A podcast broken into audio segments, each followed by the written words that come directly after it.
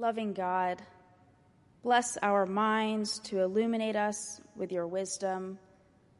Bless our lips to allow us to speak your word. And bless our hearts that we might live the gospel. Amen. Do you know the meaning of your name? Maybe it's a family name passed down through generations.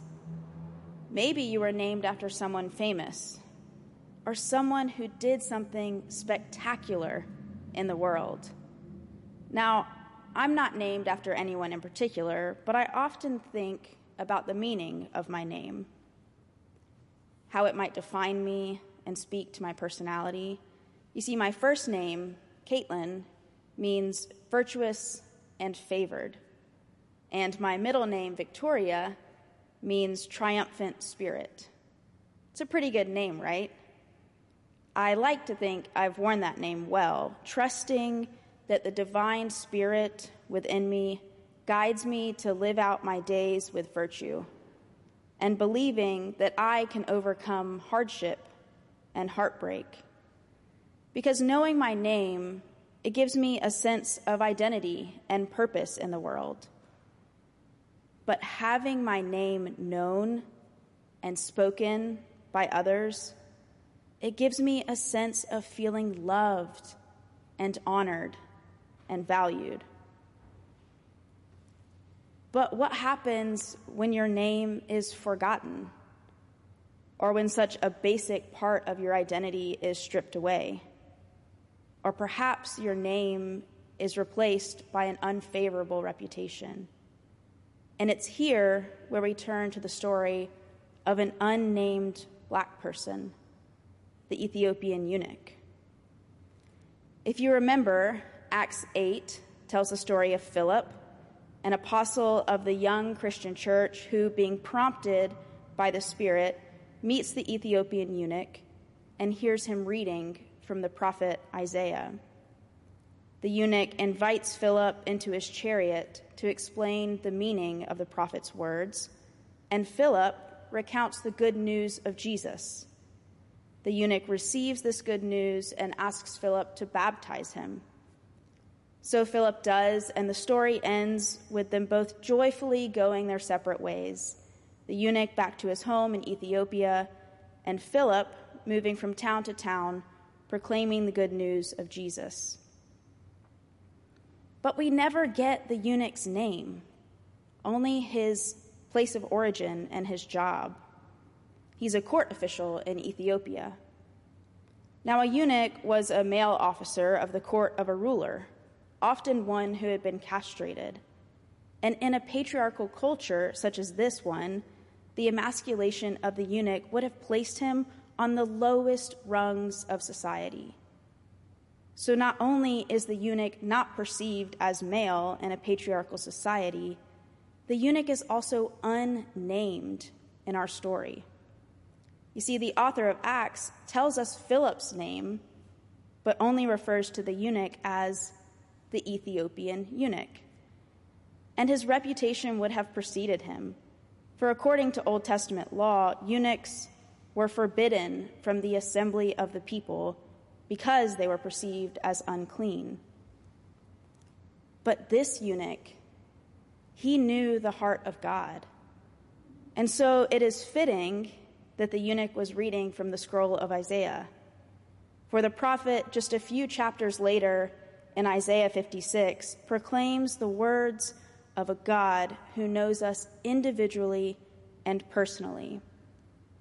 And he says, For thus says the Lord to the eunuchs who keep my Sabbaths, who choose the things that please me and hold fast to my covenant, I will give in my house and within my walls a monument and a name better than sons and daughters. I will give them an everlasting name that shall not be cut off. You see, the eunuchs may have been excluded from the assembly of the people but they could not be excluded from the blessing and favor and love of an all inclusive God. Dear friends, God has been naming all of creation and calling it good since the beginning of time. The creation story in Genesis tells us that God named the day and night, the earth and sky, the sun and moon and stars, and the divine creator called it all good. Throughout the scriptures, God is naming and renaming God's creation. Abram becomes Abraham, Sarai becomes Sarah, Jacob becomes Israel, Simon becomes Peter, Saul becomes Paul. For the scriptures attest to the importance of naming, of being identified by one's name, and finding meaning and purpose in one's name. So, why does the author of Acts only refer to our friend as the Ethiopian eunuch? Now, I can't answer that question, but I would shout from the rooftops that God knows the eunuch's name and calls him beloved. For to a personal God, the eunuch has an everlasting name that surpasses his reputation as an unclean and excluded person. To a personal God, each of us has a name, and you can trust that that name, whatever it may be, however you got it, is beloved by God. In a world of systemic racism, gross police violence, and countless lives lost due to the perversion of justice, we are being urged to remember the names of black, indigenous, and persons of color who have been victims of violence. The Say Their Names project seeks to memorialize black victims killed by law enforcement and racist violence. And we're only four months into 2021, and already there are 10 known names on this list. You see, the curators of this project and our black siblings are pleading with us all to remember their names, to say their names. And so we say them.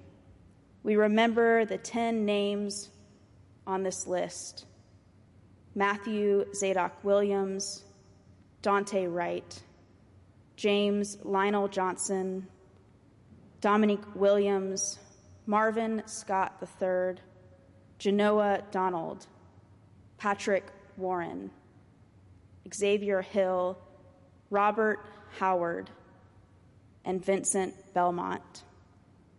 We say their names and know that God calls them beloved. And God knows the names of all those who never make it onto a list or a poster or a protest cry. And so we vote and we advocate on their behalf as a way to say their names and to remember them.